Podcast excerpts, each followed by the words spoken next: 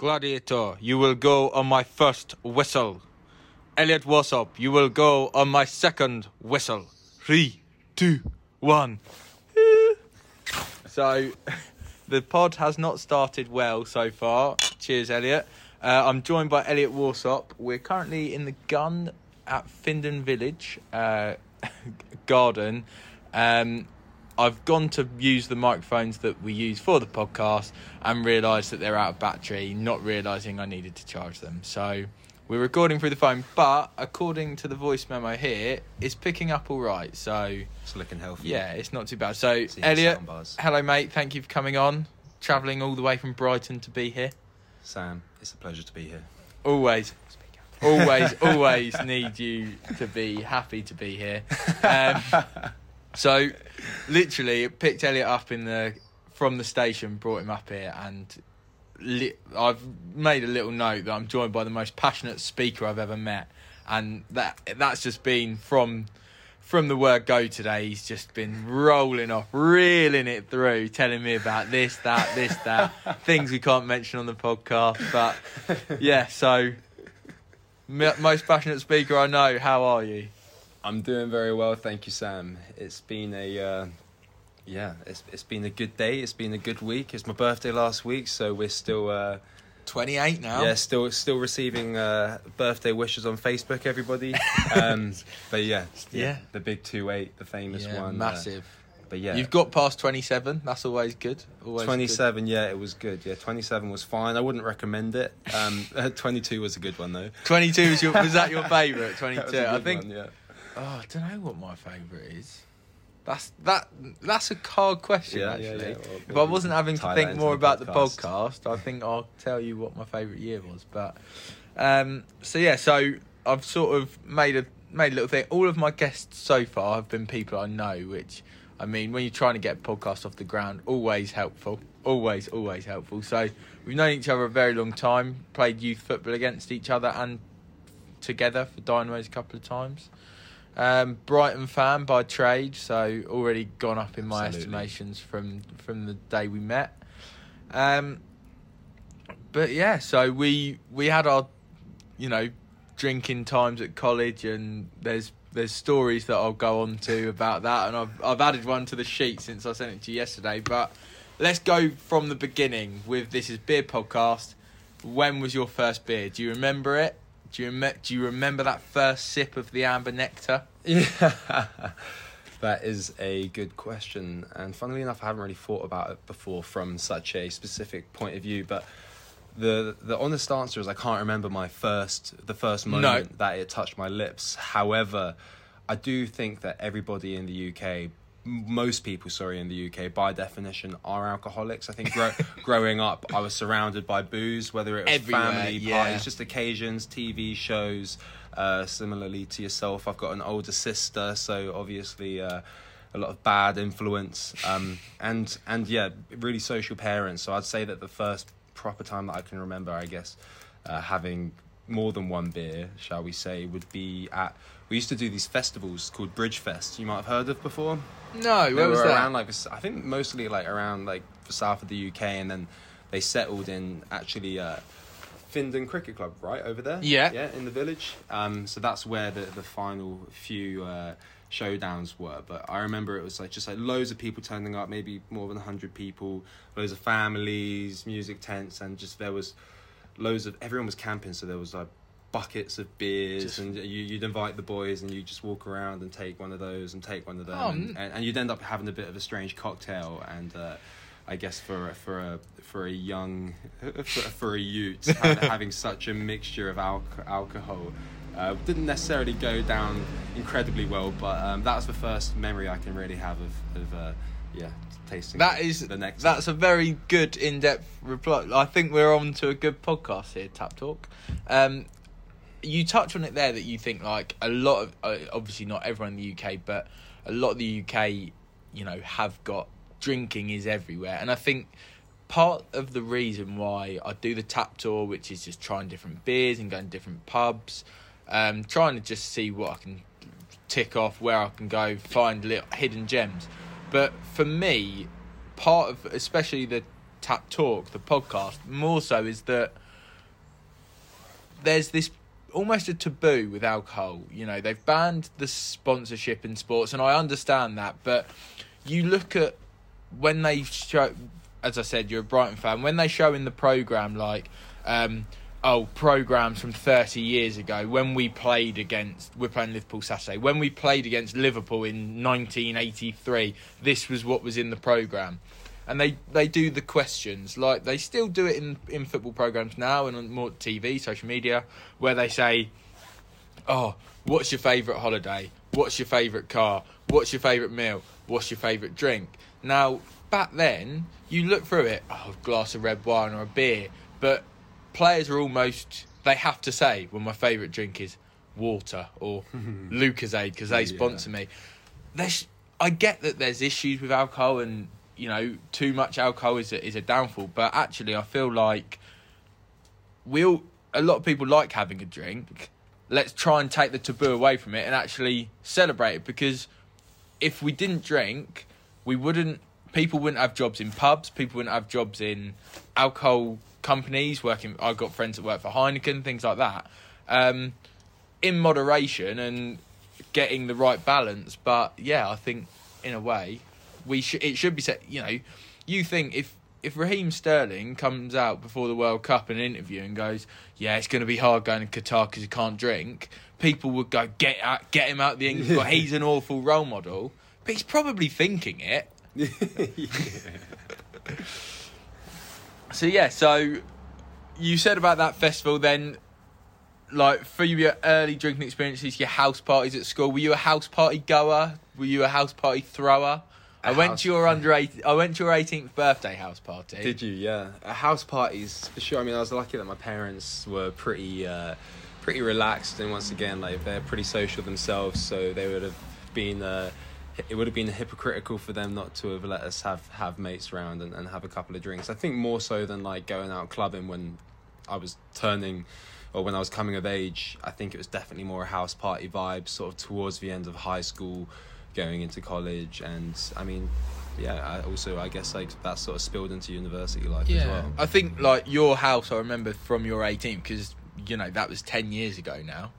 Yeah. And I shared I sent a picture. There's a picture that I put on Facebook of me and Potkins from your party, and it came up on my memories 10 years ago, and we looked so young. Oh man, so young. But I remember from that, no beard, carnage. Your house was perfectly set up for house parties. You had you had a social kitchen. Yeah. Open plan, island in the middle. Kitchen, and then you had a garden with all the different little parts of it for seating and. Yeah, it was perfect. That's my mum's trademark. Yeah, good old Trace. Yeah. So then you say about turning 18, coming of age.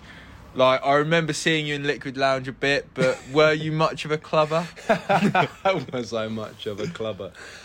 I wasn't. You know, like we ended up there inevitably growing up in Worthing, and, you know, going for drinks, being at the pub, like where we are right now at the Gun. Sometimes it would get towards the end of a shift, we'd have a drink and end up there, but.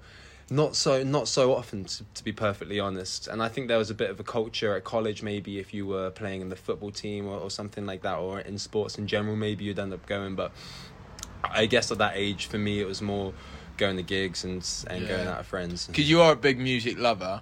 I'm a music lover. And you're a very musically talented man as well. Good on the drums. Yeah, but I dabble. He dabbles. But, so more so. And would that be, you know, gig-wise, Worthing... location, but more Brighton, you know, your Concorde 2s and... The Concorde 2s. Yeah, back in the day, I guess you'd be at the Concorde, you'd be at the Dome, maybe Brighton Centre. As a side note, I must say, I'm not a massive fan of a gig at Brighton Centre. Nah, it's probably the most, yeah, absolutely. It's the most soulless place in Brighton, probably. But you to find that out, you have to learn from your mistakes. And of course, you go there, you know, as you're growing up, and like an artist you like is playing in Brighton, and you're 18 years old. Of course, you're going to go to the Brighton Centre. But yeah, definitely. I mean, growing up around here, not so many bands played in Worthing really that I wanted to see.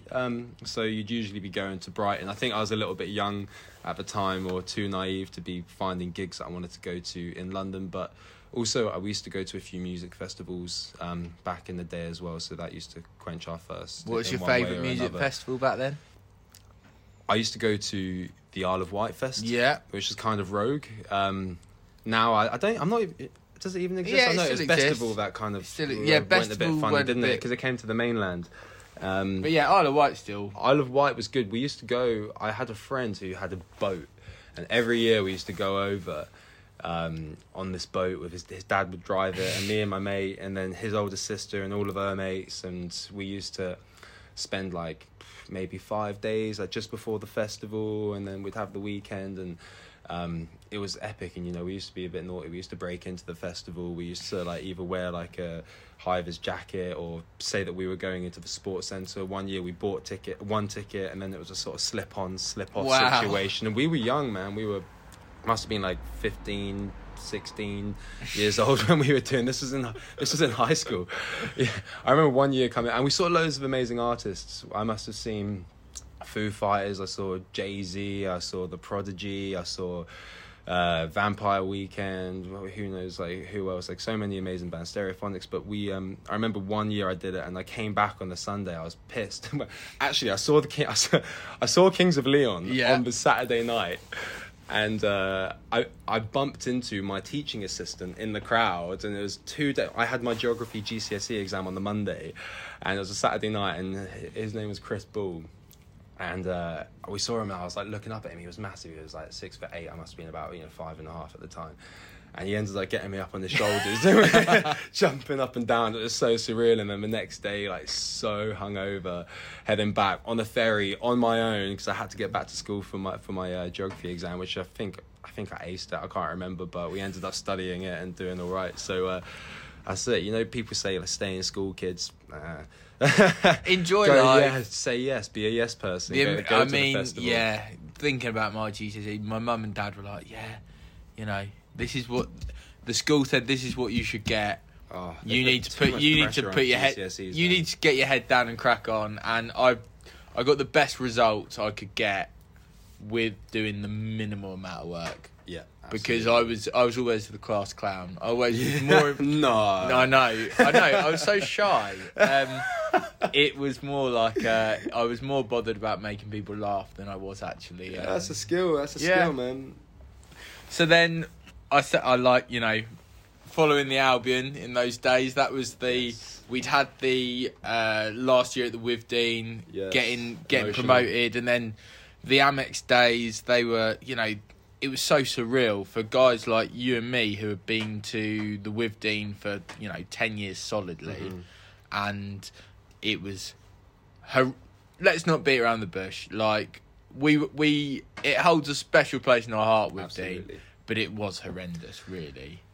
It was like a beautiful horrendous. Yeah, beautiful horrendous. Like when people say their favourite pub is like this just. Awful, like when you hear people say, "Oh, my favourite pub's the Broadie."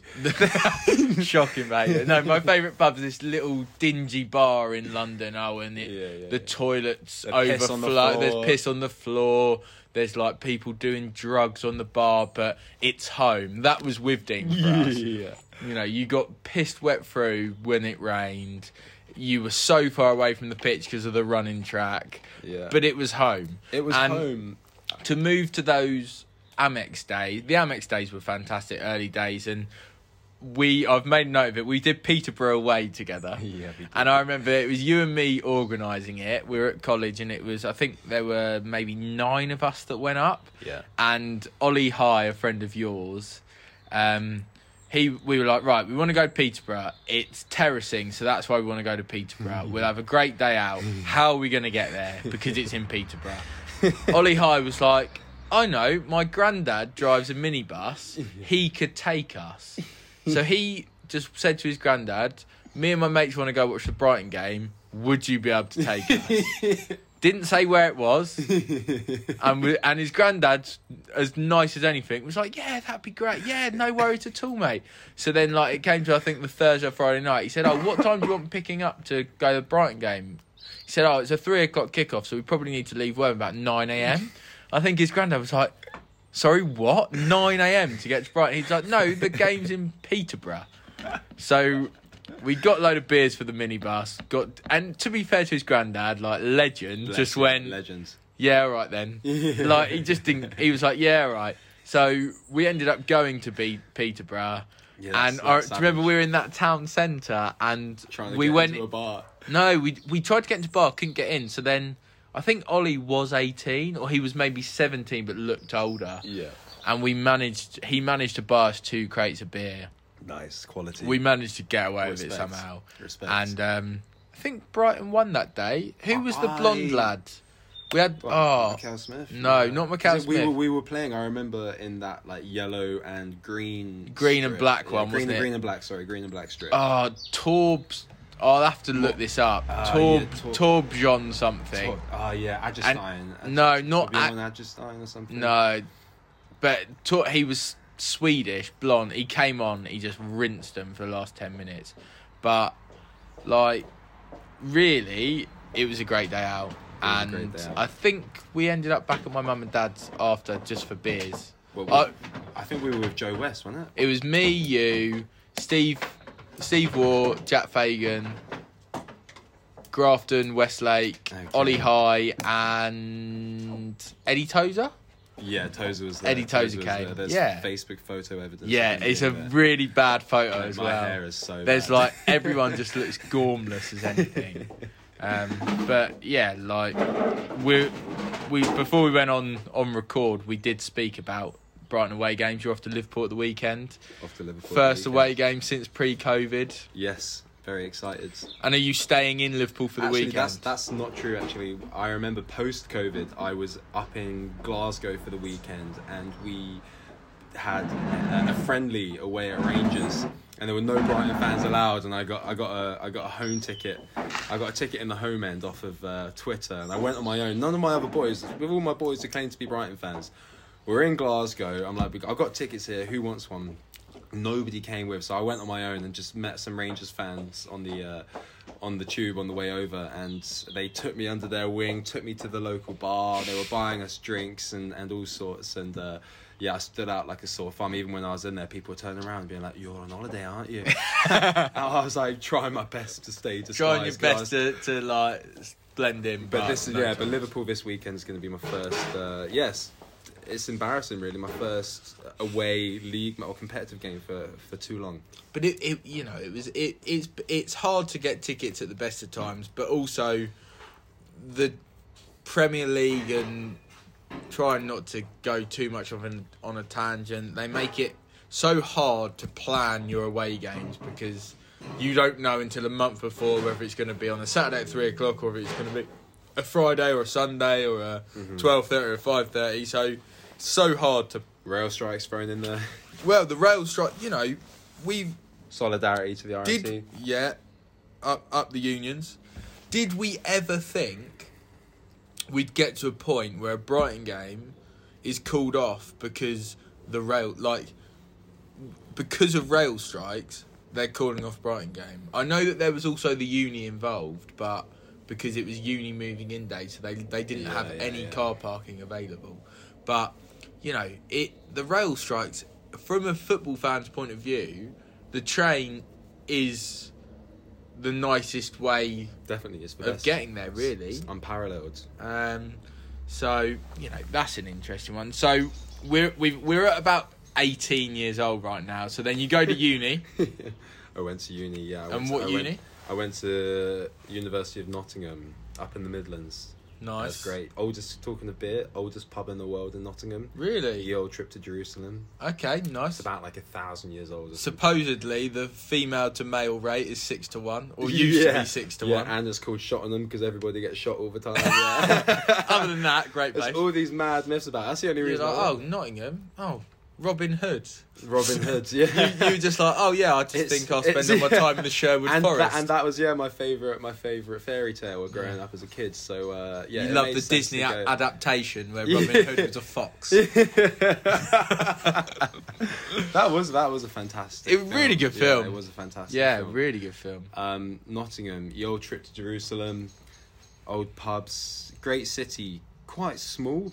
I wouldn't say it's too dissimilar from Brighton, further from London, which is, I think, Brighton's distance, how easy it is to get to the smoke from down here is a massive plus. They call it London on sea sometimes, don't they?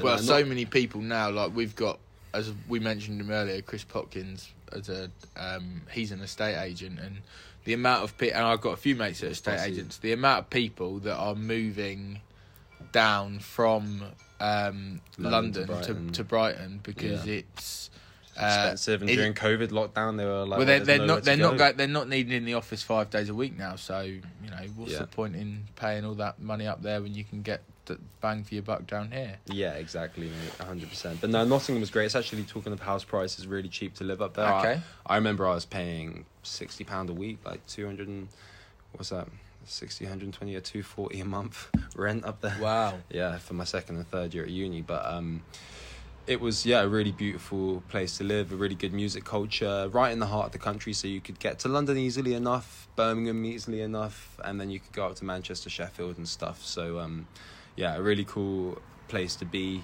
really young. I think they had like two universities. But so there's Nottingham Trent and University of Nottingham. Yeah, Trent, which is actually like embedded into the city, which I think is probably a nicer way to be, because you know you sort of feel like you're part of it more, because sometimes when you're on a campus university you feel like you're in a bit of a bubble, you know, separated from the outside world, and it can be a bit of a egotistic, pretentious bubble depending on what university you're at. So I think Trent has got a nicer sort of layout in the way that it's sort of integrated into the fabric of the city. But yeah, UniOV had a beautiful campus, we had a lake, we had like these big rolling hills called the Downs, so it was like home away. It was home from home.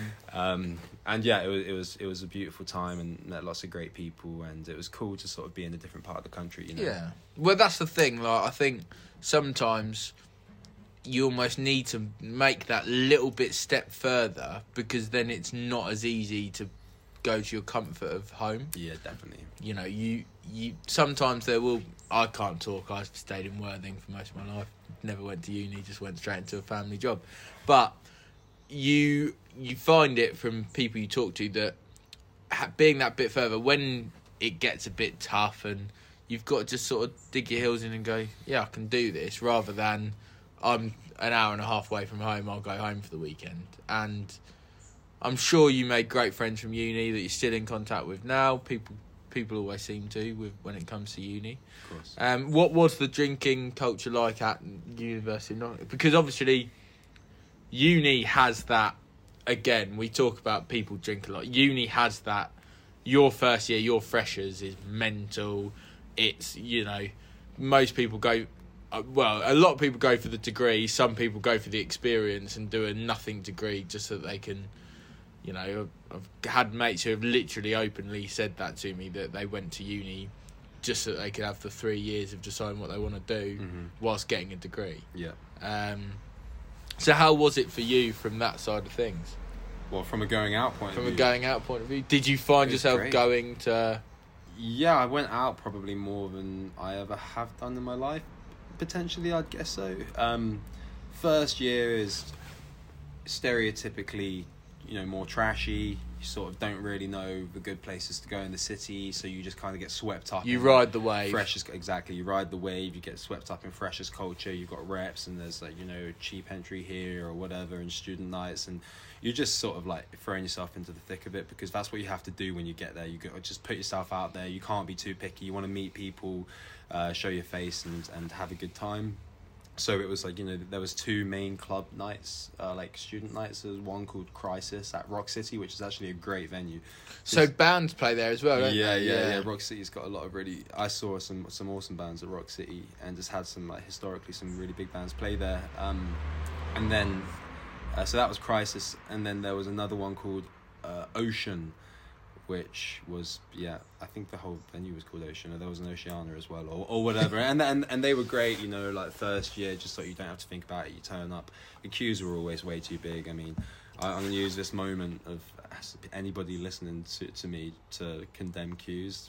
Queues get a big thumbs down for me, man. I can't stand... Get rid of queues. Might be British. Elliot Worsop says get rid of queues. Get rid of them, put them in the bin. I can't stand them, especially getting into a club, especially like, or a bar in the winter, man. Like in the British winter, it's not good, it's not fun. But anyway, so that was good. But then second year, third year, it was definitely more of the sort of the house party era came into its own. I suppose you then go out from halls and end up in sort of university student housing. The best house parties I've probably ever been to. Some of them weren't great, but others, I mean, you know, some of them you can't move. You're in the hallway, you're stuck to the wall, trying to like squeeze through, and amazing fancy dress parties and just like silly people doing silly things as you find at university or college if you're listening from across the pond.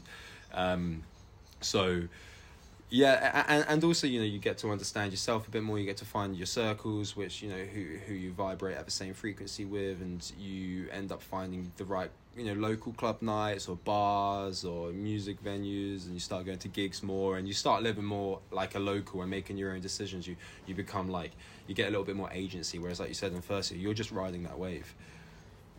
Yeah, like, and I suppose from that point of view, you've been there, you've done it, you get to see what's good, what's not, what you prefer, what you don't prefer, and you might find that actually, I'm not going to go to that club night because I'd rather go to that very small night, but it's an indie night and that's more what I'm into, and, yeah, you know, or there's a great DJ on at that bar. Exactly. Yeah, exactly, man. You just do what you want to do, and you're not so really, like, bothered about, you know, what everybody else is doing. You just sort of do what you want, which is what it's all about, isn't it? Yeah. So then you finish uni, and then did you go straight into travelling? Yeah, pretty much. Yeah, I had like 6 months back here. Yeah, doing a little bit of this, doing a little bit of that. Earn a bit of money for the travelling trip. Yeah, kind of earned a bit of money, I guess you could say that. Yeah, I ended up doing a few different jobs. I worked in like quantity surveying for a little bit. I worked for Greenpeace for a bit. I might have done a bit of teaching, and then dipped into Hanoi, which is the capital of Vietnam. I'd already done like a TEFL degree. Yeah. So when I was 18, so that's teaching English foreign language. Yeah. Yeah. So TEFL is as a foreign language, and TESOL stands for something, another acronym, but it's the same thing. So went out, I just wanted to, you know, I think especially because I studied geography, I wanted to see the world. You know, you've been reading about it from a book, and I wanted to go and actually like experience it, because, you know, at university you talk about the world as if you fucking know it, you don't. So I just wanted to see something basically as different to what I knew as possible. So I chose Vietnam, and I knew that you could do a bit of teaching out there and that there were opportunities, and I might be able to get out my overdraft and at the same time have a fun time. So I just got a one-way ticket over there with my partner at the time, and we got a place, we got a beautiful apartment on the lake in Teho, and I actually ended up doing some marketing when I first got out there for like some eco-tourist resorts and cruises and whatever, and mostly I went out there to experience something different, and also to try and throw myself into working in environment in one way or another, or sustainability or climate in one way or another, because it was difficult to get cool or any sort of climate or sustainability focused jobs in the UK unless you work for Greenpeace or, you know, signing Facebook petitions. But I mean, you know, you can't really make a living out of either of them, and the opportunities were limited. And so I just thought if you went out just somewhere completely new and just approached it from a completely different angle, there'd be different opportunities, and cost of living's cheaper, so you don't have to, you know, work Monday to Friday 9 to 5 and burn yourself into the ground in order to make a living. But you can work a little bit less than that, get by, and then spend your time like volunteering, doing whatever it is that you love, whether that's pursuing a career that you dream of or doing something creative that you're passionate about. Now, like, Vietnam is on my list to do. I want to do it. I'll never do the travelling kind of thing because I've gone straight into work and whatever. But, you know, seeing snapshots of it is on my. Now, it looks like it's busy, but do you find that it's mental in front of you, but it's a relaxed way of living? Nope, it is mental. Is it mental all the time? It's mad. Well, it depends where you are. Like, I remember the first day I got off the bus in the old quarter in like the centre of the city, and I was walking to my hostel, and I've got the video on my phone to this day, and I was just like walking down the street just like recording everything, because every single thing you saw shocked you. You'd never seen anything like it in your life. I couldn't believe what people were doing and how they were moving, and, you know, whether it's the crazy shit that they're transporting on the back of their bikes, or the way that bikes are sort of like, you know, there was no coherence or order with regards to the direction that people are highway codes. Yeah, you got like ducks in the road and buffaloes in the road and people on the side of the streets, like, you know, like slaughtering chickens and, you know, just moving crazy stuff. I mean, the whole thing was just mind bending. Mm-hmm. You got, and everyone's beeping, not in an aggressive way. Like over here, someone beeps, you know, well, damn, they're pissed. Well, but, down there, yeah. But over there, it's more like, watch out, behind you, don't kill me. But it is mad. But then you do, of course, you get pockets that are really calm and really tranquil, and it's just about finding them. And there's definitely something for everyone. However, it is a mega city. It's one of the most polluted cities in the world. And if you're in the wrong place at the wrong time and you don't like people, you're probably not going to vibe. But it is a very magical place. The people were incredibly wonderful. And it's like, you know, from an urban point of view, it's probably the most freedom that I've ever experienced, just given how, I mean, you experience white privilege out there. Definitely you do get treated differently and you get different opportunities just because of the colour of your skin and if you speak English natively. But yeah, man, it's a really beautiful place. Like I say, you don't have to work Monday to Friday, 9 to 5 to get by. You can work a little bit and just be and get a motorbike, rent one for $20 a month and ride around on a motorbike with your friends, and you just meeting new people and playing. Like I say, you just do things you love. Like you can volunteer. I played so much music when I was out there. Got experience. I set up a marketing agency. I was working for an environmental not-for-profit. I got marketing experience at these, like I mentioned, the ecotourism companies, and you can save up money and go traveling and just, you know, be yourself for a little bit. Perfect. And like quickly going on back to the teaching English part of it, was that the most rewarding thing you've ever done? Because your video with your little class doing Staying Alive. But I like, if I need cheering up, I'll just watch that. Like, me too. Yeah. Oh man, it was like one of the greatest jobs ever. I mean, some of it was quite, you know, monotonous, and you'd be just sort of being like a apple. You know, if you're teaching the really little kids. I taught at a military university. I taught privately. I taught at summer camps. I taught grade 1s to 4, public school, whatever it was. I did a bit of everything, but incredibly rewarding. It's amazing. Like you walk into a school, some, you know, in some of the provinces, these kids have never seen, you know, a Western person before, and you walk there and like you got like 200 kids like screaming teacher, just like on, you know, that scene in like Shaun of the Dead where that guy gets like, at the end pulled out of the Winchester and his clothes are getting like ripped and his arm there all pulling out his guts. It's kind of like that. That's like, honestly, you they're like pulling you, ripping your shirt, and you got all these like grubby little hand marks on yourself, and then they'll like usher you into a little building, so like the men and women, like, you know, are sit in different areas, like the staff sit in different, so I'm with like the caretakers because most of the teachers are female. And so does that go on out there then? So it's like quite segregated, not male really and female. I don't know why. Yeah, a little bit. Actually, like thinking about it now, like some of the spaces that I worked was just like, yeah, all women and just myself. But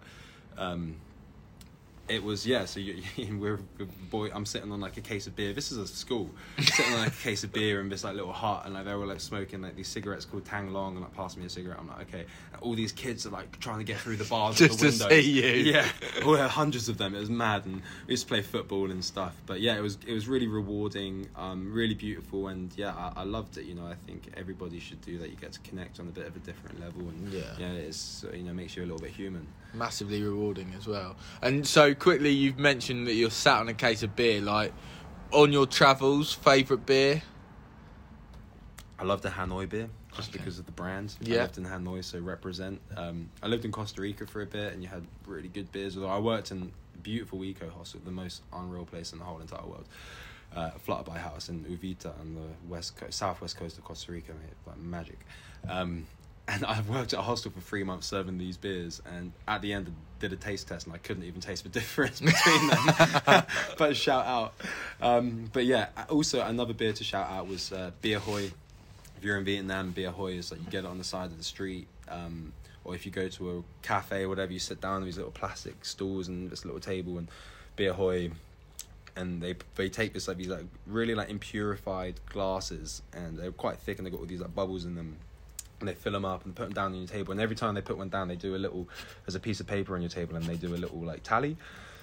And as soon as you're halfway through your beer, they put another one down on the table for you, and they do another tally. So before you don't even get to ask for your beer, they're putting them down, ready, they're tallying you up, and they're like, it's the cheapest beer in the world. I was going to say, what's like in England? Like, how much? Like I think they're like 8p. Wow, yeah. I'd have a very cheap night out on that. You'd love it. The food's amazing as well. I think I need to get it done. I think we're looking at going to Japan, but Vietnam's got to be on the list at some point. So then you finish travelling, come back to England. And then is that when you then went back to uni, Sussex this time? Yeah, pretty much. So it was I came back from Southeast Asia, and then I had like a month back in the UK. What happened was and then I went to Central America for a while. In Vietnam, I thought it was amazing. I lived in the city, it was incredible, but like I said, I wanted to see what I've been learning about at school and college or whatever.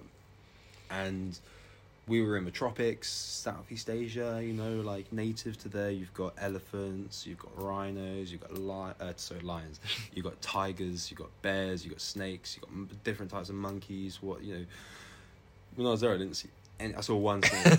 It was like ecologically, the country's being obliterated for many different reasons. The most significant one being Agent Orange during the Vietnamese War. But I didn't see like any of that sort of biodiversity that I really, really wanted to see. So I came back to I saved up some money, and then came back to the UK for a month, and then I went out to Costa Rica, I was in Costa Rica for 3 months and the rest of Central America for a couple of months more, like just living like in the jungle basically, and mate, it was paradise. You saw everything, like, you know, I used to go surfing, or I was at a wicked hostel, man. It was like so cool, like hammocks, tree houses, free bananas, amazing food, good Wi-Fi as well, but like super great Wi-Fi. Shout out to Wi-Fi. And you like, you know, mango trees everywhere, and you know, you used to have like coconuts everywhere and whatnot, but really beautiful people passing through, most of them from North America. It was international, but 5-minute walk to the beach, and you'd like pack your bag, and you'd put some beers in your bag, and you'd grab a surfboard, and you'd take a djembe, and maybe you take a guitar, football, frisbee, and you just like go to the beach, and that'd be you for the day. You'd be there for the day, and like you're with all these amazing tourists, and you're working at the hostel as well, so like everyone's like coming through and are buying you beers, and you know, they want to be around. And it was like, honestly mate, it was super. And you'd be surfing, you'd be riding waves, and there'd be sharks riding the same waves as you. Yeah, but like in the reef sharks, and not like not like great whites, not dangerous. But ones. You had like, you know, in the trees. Not only did you have monkeys, you had different species of monkeys. You had sloths in the trees. You'd see pythons. You'd see toucans, macaws. And that's just on you. And that's on your doorstep. On your commute. That's your every day. That's your every day. You had turtles crossing the roads. It was. Mad. Could you live there? Yes, that's what I'm going to do. I'm going to continue working in the climate movement, and then once I know we've gone past tipping points of no return and we have irreversibly destroyed the planet, I'm going to move to the jungle. You're done. Yeah. Move to the jungle. I'll keep on working whilst there's hope. So then you end up back at Sussex Uni. Yeah, I came back. Yeah. And that was doing a master's, was it? Yeah, so I did a master's in development. The course name is a bit of a mouthful. It was called Power, Participation and Social Change. Nice. Yeah, so it's like post-development. So I've been working in the climate movement. When I came back to the UK the Christmas before I went to Central America, I heard of a group who like declared rebellion on the government. This turned out to be XR. I went along, and whilst I was in Central America, I was working like online for XR. I was like coordinating their global Instagram account. From the jungle, it was mad. It was mad. And then, you know, and at the time we were like bursting through, like, you know, 100 followers, 500, wow, 1,000, okay, 10,000 followers. XR went massive. 100,000 followers, oh my God, then 500,000 followers. And I was like, oh my days. And you're like shutting down London, and you know, government declaring the climate crisis, a climate emergency. And I was like, wow, you know, this is actually, we're actually seeing something, because there hadn't been a climate movement before. And I think the rationale for it as well is that, you know, we know that we need to become more sustainable, but not only are we moving in the opposite direction, we're accelerating in the opposite direction. So traditional means of trying to create change, like writing a letter to an MP or signing a Facebook petition, don't work. So then if you look back through history, how can you create change? You've got to take to the streets. You know, we wouldn't have women's rights in this country without people taking to the streets. You know, we probably wouldn't have weekends. We wouldn't have a living wage or a minimum wage. So, you know, and there wouldn't be, like, racial justice wouldn't exist in this country, for example, without it. And, you know, Brighton might not have the Amex without it. My first experience of demonstrating was to get the walk, permission for family. John Prescott, yeah, the John walk Prescott, on the beach. Yeah, listen to the people, Mr. Prescott. Yeah. So I think, you know, it was interesting trying to see, like, this sort of new manifestation within the climate movement and trying to support it and seeing what happened. And, you know, XR's not perfect, but no organisation's perfect, no person's perfect, no movement's perfect. And obviously it sort of, like, counters a lot of the interests of mainstream media. So, of course, they're trying to criminalise it, you know, as much as they can, or to portray it as you know, it's very imperfect. Being difficult. Yeah, like these radical, crazy hippies, whatever. And there's an element of that within the climate movement, but there's a lot of scientists, there's a lot of parents, teachers, mums, lawyers, doctors in it. So I was in that, and then I wanted to understand how to grow the climate movement, how to diversify it, but how to increase participation, how to make it more accessible, how to make it more relatable. So I went back to uni to do my master's, focusing on social movements, to basically contextualize my experience of, you know, working as, I guess, an activist in some ways, but to ground that in academia and to reflect on that experience to then sort of, I guess, like, propel that and see where it would go. Yeah. Oh, well, so then that leads us perfectly, really, into what I've called the main event. Yeah. Football for Future. So this is your... Are you the company man? Are you the... The company man. Are you the top... Are you the top dog? Top dog. Nah, we... So there's not such a... I mean, we're not a business. We do operate in some ways like a business, but we're a not-for-profit and we're becoming a charity. So at the top, you've got the board of trustees. Yeah. And then below that, so they're more governance, and at an operational level. So I'm a co-director with a good friend called Barney, who's brilliant. Shout out to Barney. But yeah, he does more sort of communications and operations. And I guess I do more of the sort of partnerships, I guess, like, training, education stuff, but we do a bit of everything. But yeah, Barney and I, from an operational level, are co-directors. Okay, so let's go back to the start then, the early days. So where did the idea of Football for Future come from? You've mentioned a minute ago, obviously, that, you know, you look at the climate issues and, you know, what brought it around for you? So for me, like I said, I specialise in movement building. My dissertation for my undergrad was focused on social movements, and then I worked in movements, and then I did it again for my master's. And I wanted to, like I say, make it as accessible as possible. I was going to a climate demo once, and I was like, you know, it was interesting. I was on the street, and being on the street sucks, by the way. Like, you know, you maybe have to take time off work, and it's fucking cold, and people might get arrested, and it's not easy, but people do it as a sacrifice. People get annoyed at you as well. Yeah, people get annoyed. Yeah, exactly, man. It's really not, like, the nicest. There's many beautiful elements of it, but it's not, you know, people don't want to have to be on the streets. They do it because it's like, fuck, you know, the government aren't acting fast enough on this issue. I guess I'm going to have to do this, even though I don't want to. But, you know, I was on the street, and I think...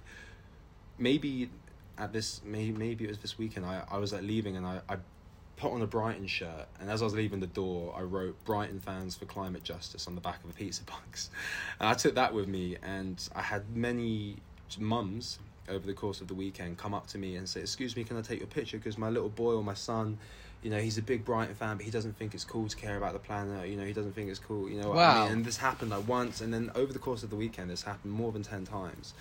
Like, so many people just ask, and I was like, wow, it's amazing how you can bring these identities together. And also I was thinking, I've got so many, you know, intelligent friends who understand the extent of the climate crisis, but they're not here with me, they're not here on the street this weekend. So how can the movement evolve to be more inclusive and more accessible, so that even my mates who I know would be here if it was something which was, you know, easier to participate in and relate to, what would that future of the climate movement look like? And it's just diversification. I think that sort of football element, and when I was, that opened my eyes a little bit. That was a bit of a light bulb moment. And when I was at uni for my masters, all I wrote about was football and politics. At the time, there was all this stuff happening with BLM, so there was this really big sort of collision of football and politics. And people who were like, "Oh, keep politics out of football," they don't realise that football's already saturated with politics. And if you can't see that, then you're blind to it.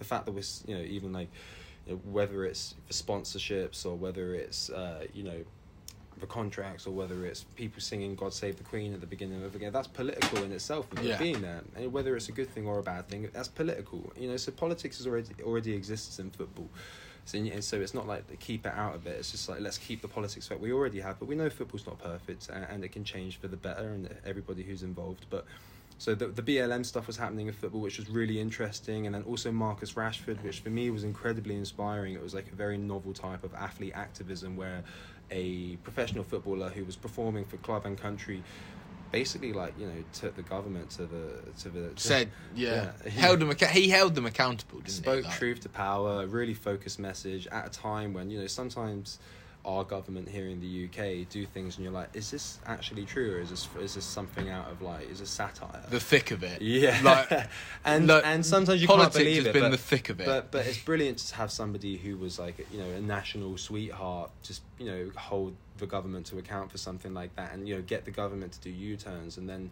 you know, then he's on the cover of Vogue, and then, you know, everybody in the country is like, supports him, because of course nobody wants to see starving children during a pandemic. Like, it's absolutely ridiculous. And it showed that footballers can use their platforms and also perform on the pitch as well, which I think was really important to see. So I was writing about that a lot, and I thought, you know, football's been an amazing vehicle to champion racial justice in the past and today.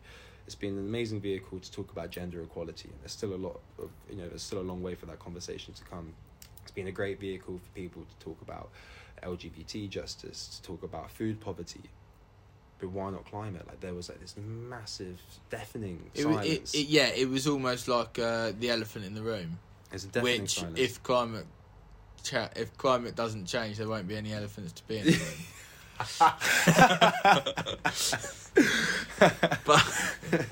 room.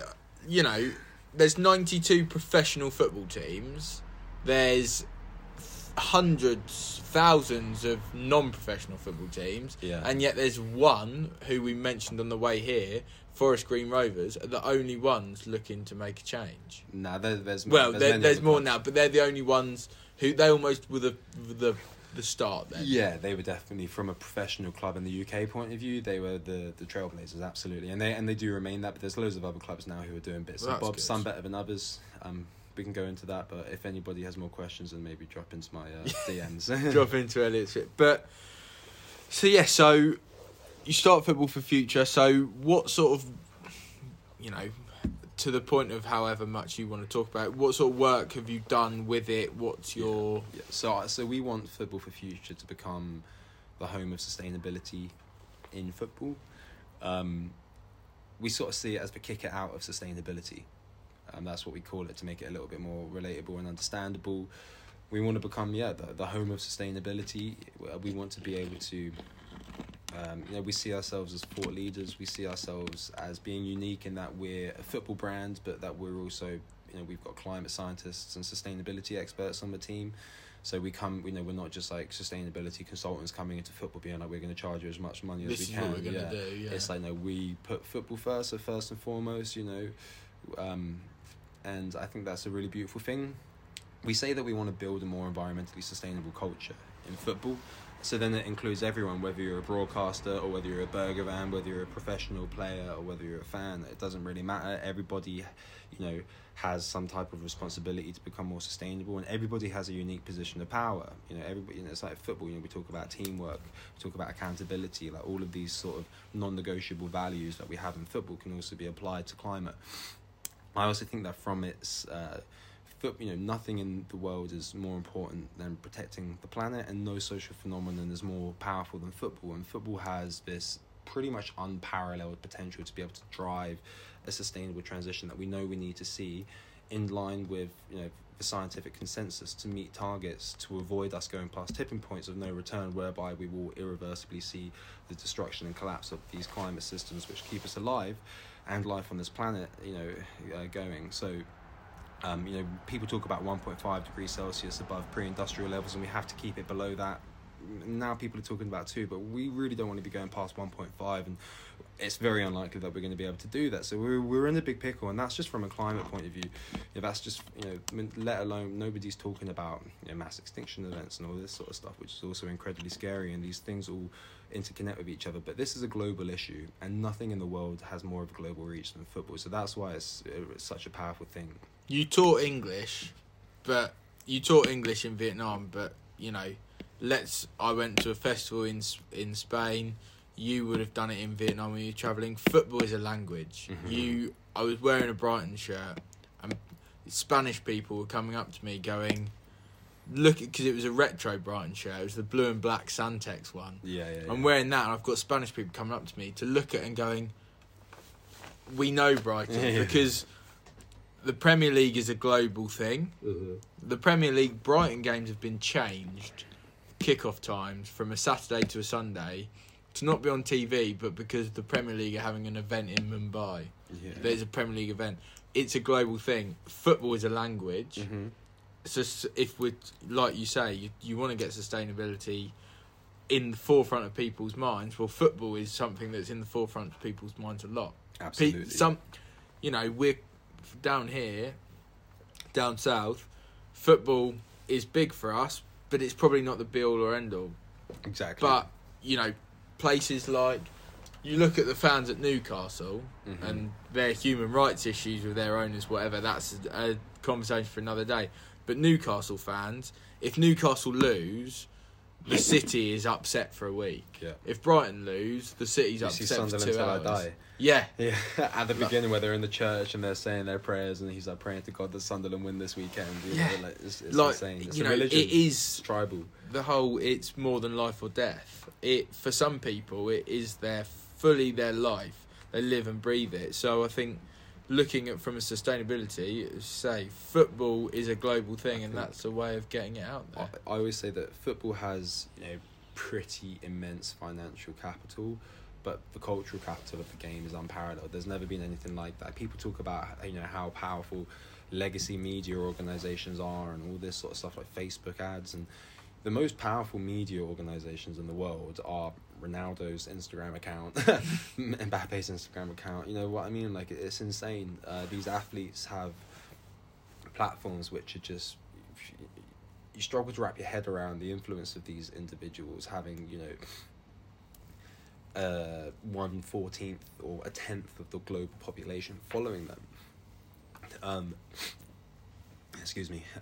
So yeah, it's really amazing. I mean, I think it also, the most powerful thing that football can do is it has this opportunity to redefine sustainability culture, because we're stuck in this paradigm where everyone's like, to become sustainable and to care about the planet, you have to be a greenie who doesn't cut their hair, who smells like, what do they call it, petunia oil, who loves Greta Thunberg, and who's a vegan and all this sort of stuff. It's not about that at all. It's just being like, you can just be a normal person, care about the planet. You don't have to come out the closet to say that you care about the planet. Yeah, and it's not, inevitably, if you're not saying to people, you need to go and change fully at the moment, but even if you make small changes, exactly, you're doing something. Exactly. It's not about being perfect. I think anybody who has that sort of perfection or this idea that to care about the planet you have to be perfect, you have to be vegan, you got to be zero plastic.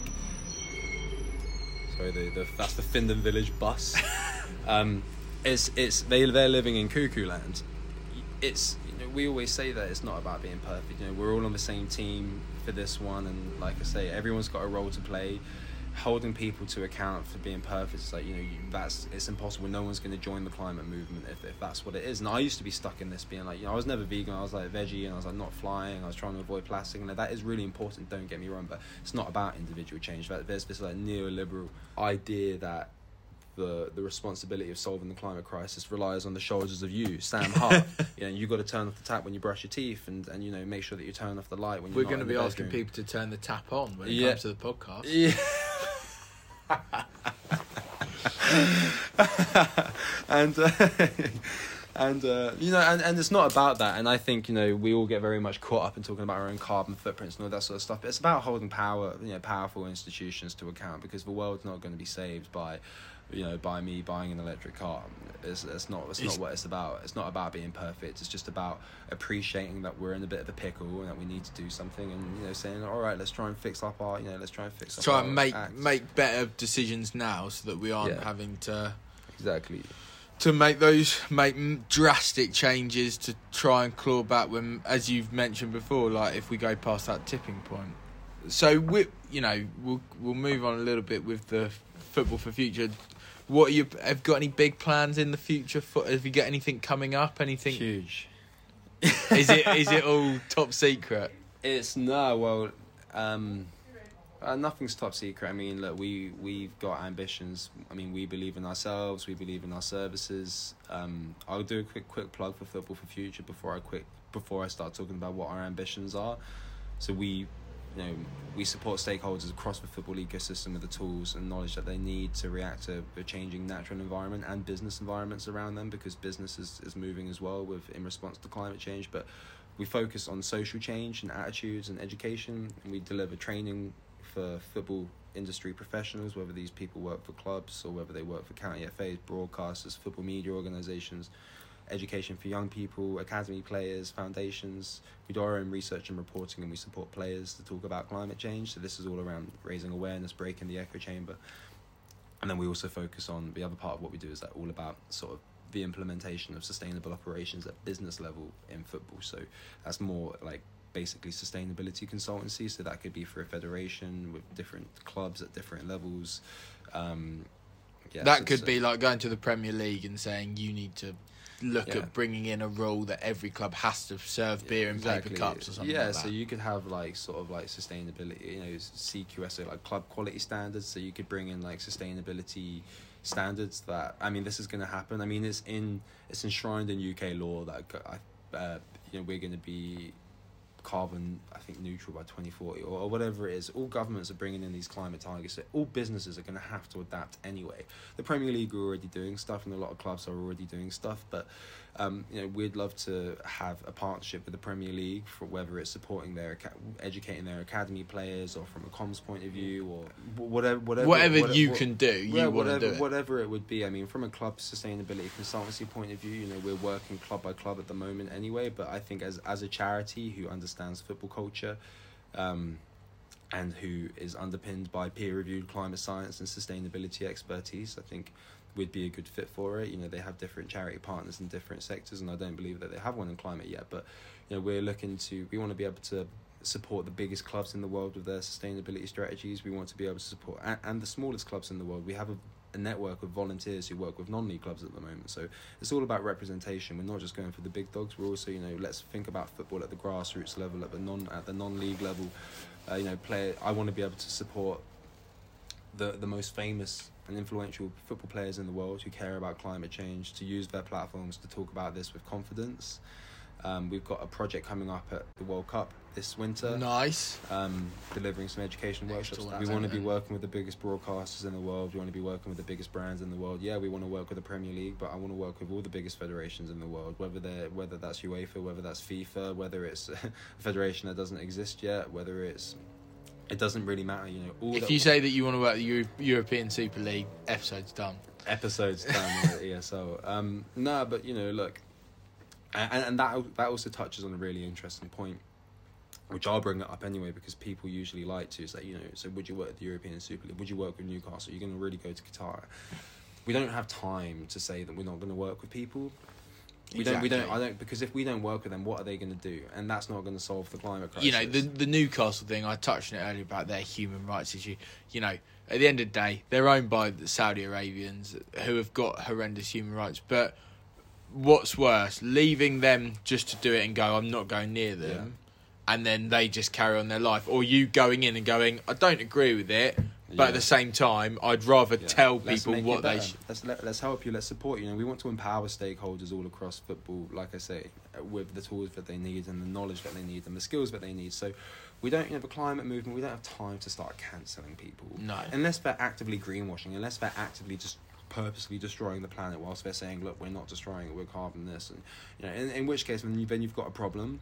But I mean, we don't have time to cancel. We have to work with everyone. We've got to dance with the system and support everybody to become better, because maybe they don't know how to. Mate, hero. So from a Football for Future point of view, things are looking good. And well, I just told you my ambitions. Maybe none of that's ever going to happen. Mate, if anything, I can say I'm sure it will do. So we'll quickly move on from there and just touch on, you worked at Glastonbury this summer. You dropped that into conversation. Yeah, we were at Glastonbury this summer. Yeah, my first camping festival since 2017, which was also Glastonbury, but obviously COVID and well, me being on the other side of the world for a couple of years, you know, it was difficult to go to festivals. When I came back, shut down for what, 2 years, no festivals or something like that. So yeah, Glastonbury this summer. Yeah. And you worked the bars, did you? We worked at the bar. So how does that work? So are you just working bar, or is it you work X amount of hours, then you can go do what you want for X amount of hours? Yeah, pretty much. I think it depends who you end up volunteering with. It was like super magical, like it is, you know, it's like the biggest playground in the world for adults. And yeah, so you have to work a certain amount of hours. And I was at a bar called Stonebridge, and then you get obviously the rest of your time off. Mate, it was so wicked. Like even on our first night, oh man, we saw like some of my favourite DJs. We saw Fatboy Slim, we had Four Tet, we had Eats Everything, we had Dan Shake, we had High, you know, we had Joe Goddard from Four Tet, from Joe Goddard is from can't remember, but shout out Joe. Shout out Joe Goddard. Google him. Hot ship. But it was amazing. We were in like a really awesome tent, and we were just seeing like my favorite artists whilst we were working at the bar, like serving my mates and stuff. It was incredible. But funny part of the story with Glastonbury, we got kicked out, got our bands cut off on a Sunday before Kendrick. No. because we were drinking on the bar, which is a joke because everyone was drinking on the bar. I think they basically have to like choose like some sacrifices to make an example of someone. Say that we got a zero tolerance policy, but yeah, it was terrible. Like we were absolutely devastated, which means we can't go back next year to do the same voluntary gig. We lost our deposits and that, and then I was missing Kendrick. I was like absolutely devastated. But we oh man, like the woman who kicked us out as well, she just wasn't having any of it. I was like, you know, we're working at a bar, we're at Glastonbury. You know what I mean? What do you expect? So she cuts off our wristbands, like gets security to march us down, we pack up, and no one can believe it. Everyone we're camping around is hugging it out. We're giving everyone our booze that we've got left over. We're swapping contact details. Even the security there, they're like shedding a tear, being like, I can't believe we're kicking these guys out. Anyway, we ended up sneaking back into the festival. I can't say how it happened on here. It's off the record for now. You can tell me after. I'll tell you after the podcast. But yeah, so we got back in. Wow. No wristbands on. And yeah, got to see Kendrick. And Diana Ross. All's well that ends well then. So we'll just move on to the Q&A. Like we'll wrap this up for the listeners. You've, as I said at the top of the pod, you are the most passionate speaker ever, and you've lived up to that. You've just absolutely waxed lyrical. So you can only go to one pub for the rest of your life. Where and why? So if you... The gun, because the lady's listening. Definitely the gun. It's the gun like, is your spiritual home. It's like a football team, isn't it? Like once you sort of like brought up there, you can't change. Yeah, that's it. Fair. Yeah, I like. Do you know you're the first one to say that? But I do agree with that. Favorite drink? Beer. But like, is there a specific? If you like, you've gone for a neck oil today. Yeah, I had a neck oil last night, so I went for an Australia today. Been getting more into ales, but I. If you were you know what, I just enjoy a lager, to be perfectly honest. Just give me a lager, yeah. To be fair, it's like you have the ones that you go for, but they all taste the same. They blindfold me and I don't have a clue. Biggest night out you can remember? Something that really sticks in your mind? If I could relive it. Oh, if I could relive it, probably any like Friday or Saturday night at any festival ever, but a ridiculous one. I woke up in Coast once, a couple of maybe about 4 years ago. I just came back from Vietnam. I was probably jet lagged, and I woke up and I was locked inside the venue. I'd fallen asleep in the kitchen. Yeah. Wow. Went there for a drink and yeah, that was yeah, I woke up on the counter in the kitchen. But... Do you have a favourite ever bar crawl? We had a Campus 14 at uni, which was, there were 14 bars on campus, so places where you could get booze, and then you were meant to do all of them and then swim across the lake, and they basically rejigged the opening times of the closing times of the bar so that you couldn't actually do it, because apparently there'd been some accidents of swimming across the lake. But fair enough. That was always good fun. Good. So then, a dream bar crawl. So your bar crawl, 3 people, dead or alive, can be anyone, can be family members, can be celebrities. You know, who are you picking for your bar crawl? Who's coming on that bar crawl for 4 of you? Who's coming on the bar crawl? I would take... I'd love to take a caveman. Okay, a caveman, yeah. From like thousands of years ago. Just to see how he deals with it. Yeah.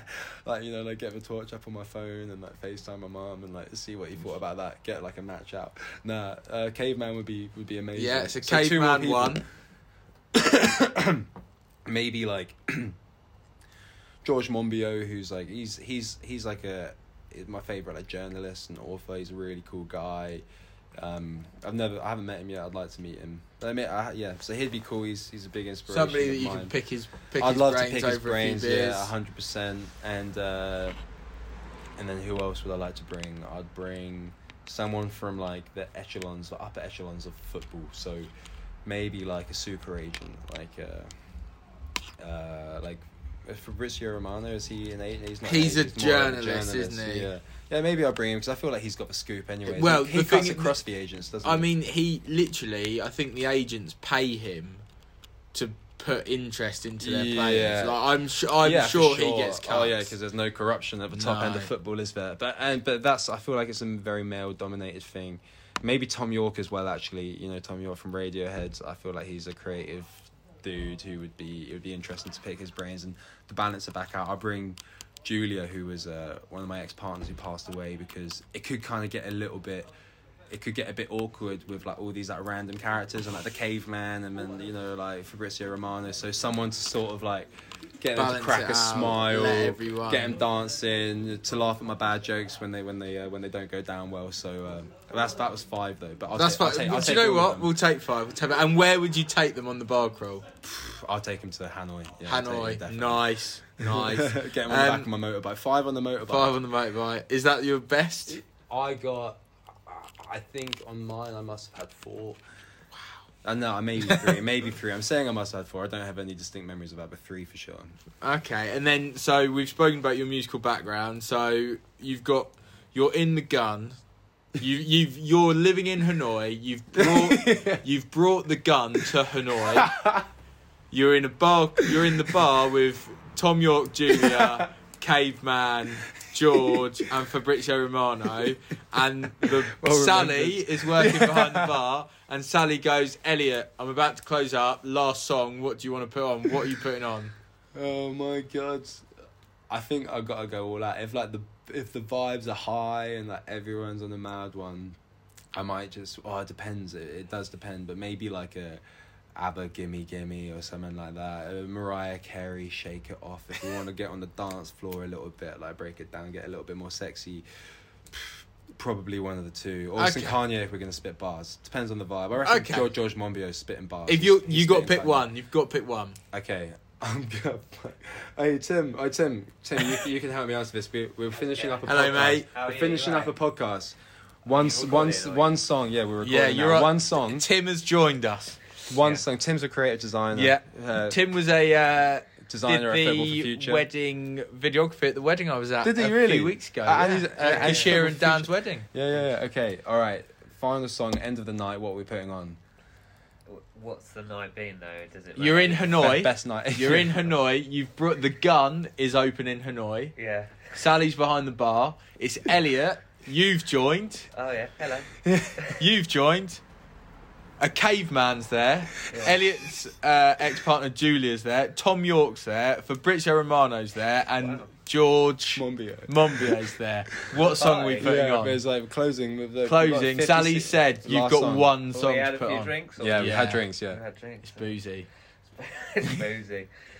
Maybe the Macarena. Yeah. Yeah, right. Yeah. Sorted, the Macarena. Unreal. Oh, right, quick fire then. Bottles or cans? Cans. Pub or club? Pub. Type of alcohol? Beer. Favourite TV pub? Do you have a favourite? This one catches everyone out. Moe's. Nice. Nobody said that yet. Good. And then last week's Would You Rather would be, would you rather be invisible or be able to fly? Be able to fly. And what's your reasoning? I've had dreams where I fly before, and like it's like really fun, and yeah, sustainable. Yeah. Nah, just fun. Solid. And then I need a would you rather from you.